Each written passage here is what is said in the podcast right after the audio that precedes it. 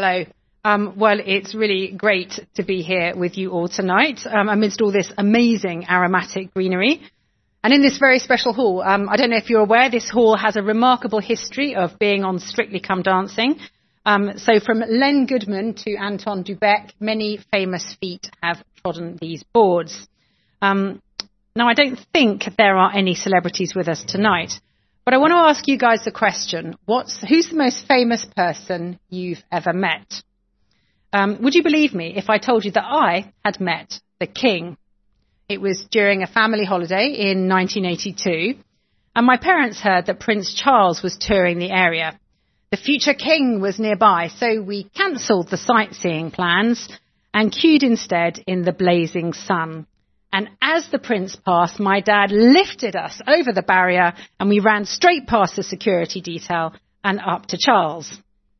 It was a very brief encounter and it didn't remotely alter my life. Now, that's a true story, but I wonder what you'd say if I told you that I regularly meet the king of the whole world and he has changed my life. No, I'm not delusional and I haven't been overdoing the Prosecco tonight, although I, it is very nice. Um, I didn't meet him on a walkabout, but in the pages of Matthew's Gospel, which is an eyewitness, historic account of Jesus the King.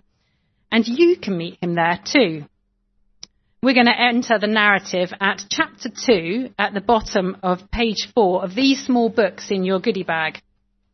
Now, the story of the wise men will, I guess, be very familiar to many here from school nativities or maybe the nativity movie. But please do follow along with me if you can, because as so often, the book is way better than the movie. So just read with me now, looking at uh, the bottom of page 4, verse 2 uh, chapter 2. Now, after Jesus was born in Bethlehem of Judea, in the days of Herod the king, behold, wise men from the east came to Jerusalem, saying, Where is the one who has been born king of the Jews? For we saw his star when it rose, and have come to worship him. I wonder if you notice how Matthew's opening sets up a clash of kings. Matthew presents two kings here, Herod versus Jesus. And he demonstrates that when you put them side by side, Jesus wins. Because he's all about showing us that Jesus is God's global king. And in this passage that we're going to look at, he gives us two kings, two signposts, and two responses.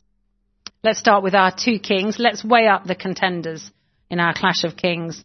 So in the red corner, we've got King Herod, and he swaggers in looking like a sure bet because he's the reigning king after all. See how Matthew carefully anchors these events in history. We might say, while Theresa May was PM, Matthew says while Herod was king. And Herod's history was well documented. He's a Roman puppet ruler over the conquered Jewish nation, a man so insecure about his position that he killed anyone he deemed a threat, including his wife and three of his sons. And the Emperor Augustus even quipped that it was safer to be Herod's pig than it was to be his offspring. So he certainly got power, but does that make him an easy victor? Well, in the blue corner, we've got Jesus, and the sharp eyed amongst us might have spotted how he's introduced. The wise men ask for he who has been born king of the Jews. So they at least apparently think there's another king contender. But how is that possible? I mean, he's no longer a baby in a stable at this point, but he's still a little kid. The big surprise here, by the way, is who's not called king. I wonder if you've noticed. Yeah, it's not the wise men. If we've only heard this story through school plays, we might see them as the three kings, like the carol we've heard played tonight, I think. But actually, the Bible never labels them kings. It calls them wise men. They're important foreigners. And actually, we don't know if there were three, 23, or 103. People think there were three because there were three gifts, but who knows? Maybe they clubbed together. Um, so we can discount the wise men. Um, but who wins our clash of kings? Matthew wants us to see that in this clash of kings, it's the toddler, Jesus, who emerges as king of the world. Now that's a crazy sounding claim.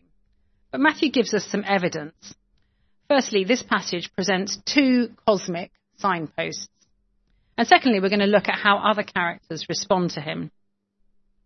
Two signposts, two responses. Our first signpost is the star. Look down with me at verse 2. That's the small number 2 at the bottom of page 4. We saw his star, say the wise men. And in verse 9, halfway down the next page, Matthew says, The star that they had seen when it rose went before them until it came to rest over the place where the child was. The star points to Jesus. Now, I love Christmas lights, a bit of sparkle and bling, but God's Christmas light was something else. He uses supernatural starlight to clearly mark the arrival of his promised world king. It's like a big neon sign flashing king. And it's not the local establishment, but the guys from out of town, the wise men who are reading the cosmic room, and they spot it. The second signpost is the fulfillment of the prophecy. In verse 4, just at the top of page 5, Herod asks his priests where the Christ is to be born. Christ just means anointed one. It's another way of saying king.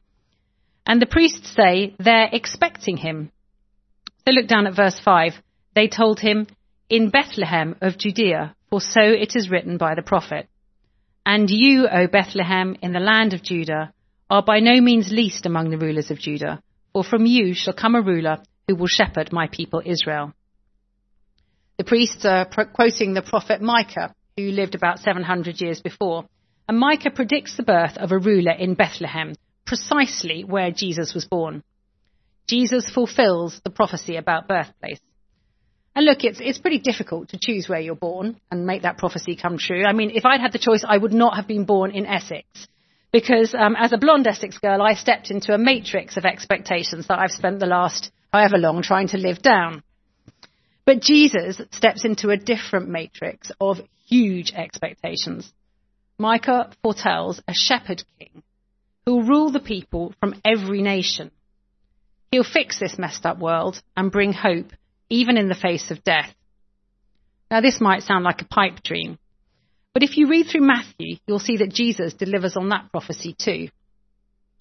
So two signposts, the star and the fulfilled prophecy. Matthew goes on to, sign, to showcase two different responses to Jesus.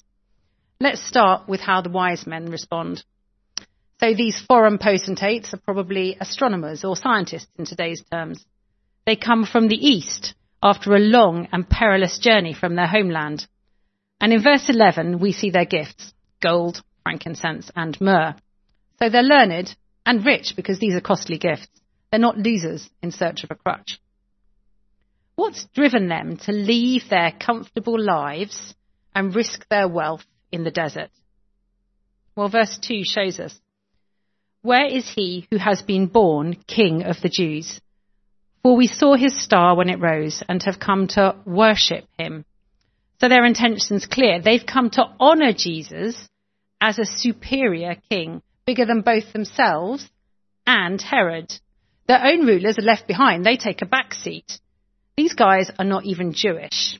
The East is actually associated with Israel's enemies. But in Jesus, they see someone bigger than the national borders. A global king, if you like, a high king. Their gifts are fit for royalty. Many of us may know the story of the wise men backwards, but have we ever considered what the point of it is? These erudite, wealthy men radically disrupt their lives because they see that something cataclysmic. This child, Jesus, is God's promised king, and they'll do anything to meet him. Now, I don't know whether many of us here would call ourselves monarchists or not, but I'm pretty sure that none of us think that uh, King Charles is worthy of worship. Yet in verse 11, after giving gifts, these men humbly worship Jesus. They literally prostrate themselves on the ground. And statesmen don't tend to just bow down to toddlers routinely. First century culture wasn't soppy about children. These are wise men. But their actions show that they recognize Jesus as king. And when they find Jesus, Matthew says in verse 10, they rejoiced exceedingly with great joy. Now, I want you to imagine for a moment that you're an English, teacher marking this phrase. And I reckon you'd probably cross out the repetition here. You know, rejoiced, joy, that's a bit OTT. But that's just Matthew's point.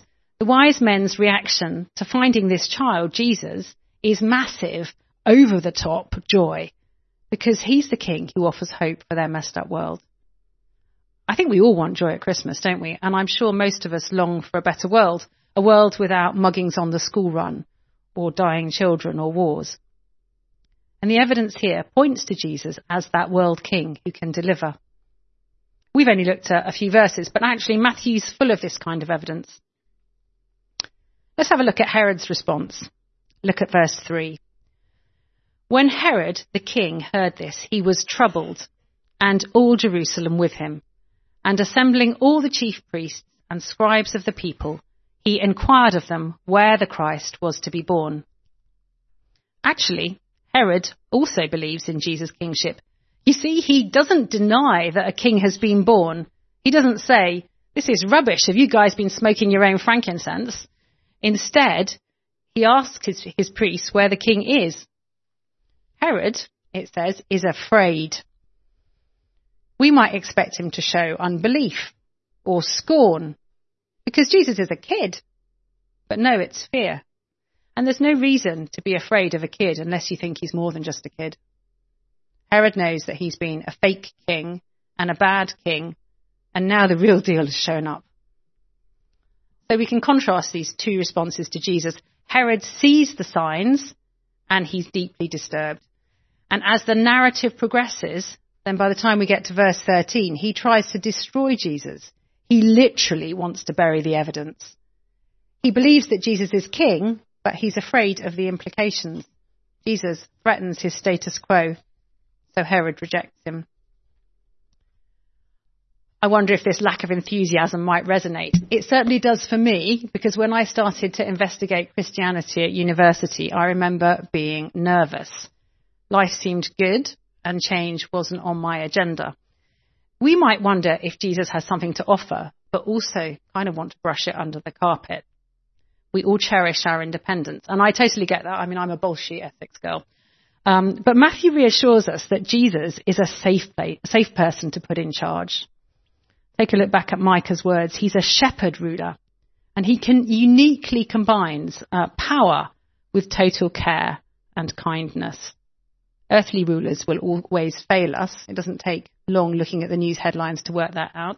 They're self-seeking, but Jesus isn't. And actually, the wise men's gift list points ahead to Jesus' ultimate selfless love for his people. Look again. Did you ever wonder why he's offered myrrh Myrrh was used to embalm dead bodies. It's a very odd gift for a baby shower. Right at his birth, it heralds Jesus' death. Because 30 years later, this toddler would go on to die on the cross. God's glorious world king would freely give his life in exchange for the life of anyone who would turn to him. Herod was a rebel. I was a rebel. We're all rebels but there's a way back for rebels like us. So I know it's a very busy season. You've all got to do lists as long as your arms. But can I gently urge, if you don't yet know Jesus, then do consider the wise men. Check out the evidence in Matthew and seek him. Feel free to come quiz me afterwards. Meeting the King of England was a total non-event, but meeting King Jesus in person is something that I can honestly say helps me daily. So if a friend from Grace Church invited you, why not ask them what it's like to know the King of the world personally? See what they come up with. Sorry, guys. Um, three decades ago, I sought Jesus and I found joy because he's a king who really does bring hope to a messy world, even in the face of death. And I find him in the pages of the eyewitness historic accounts of the Bible. And I can honestly say he's not let me down.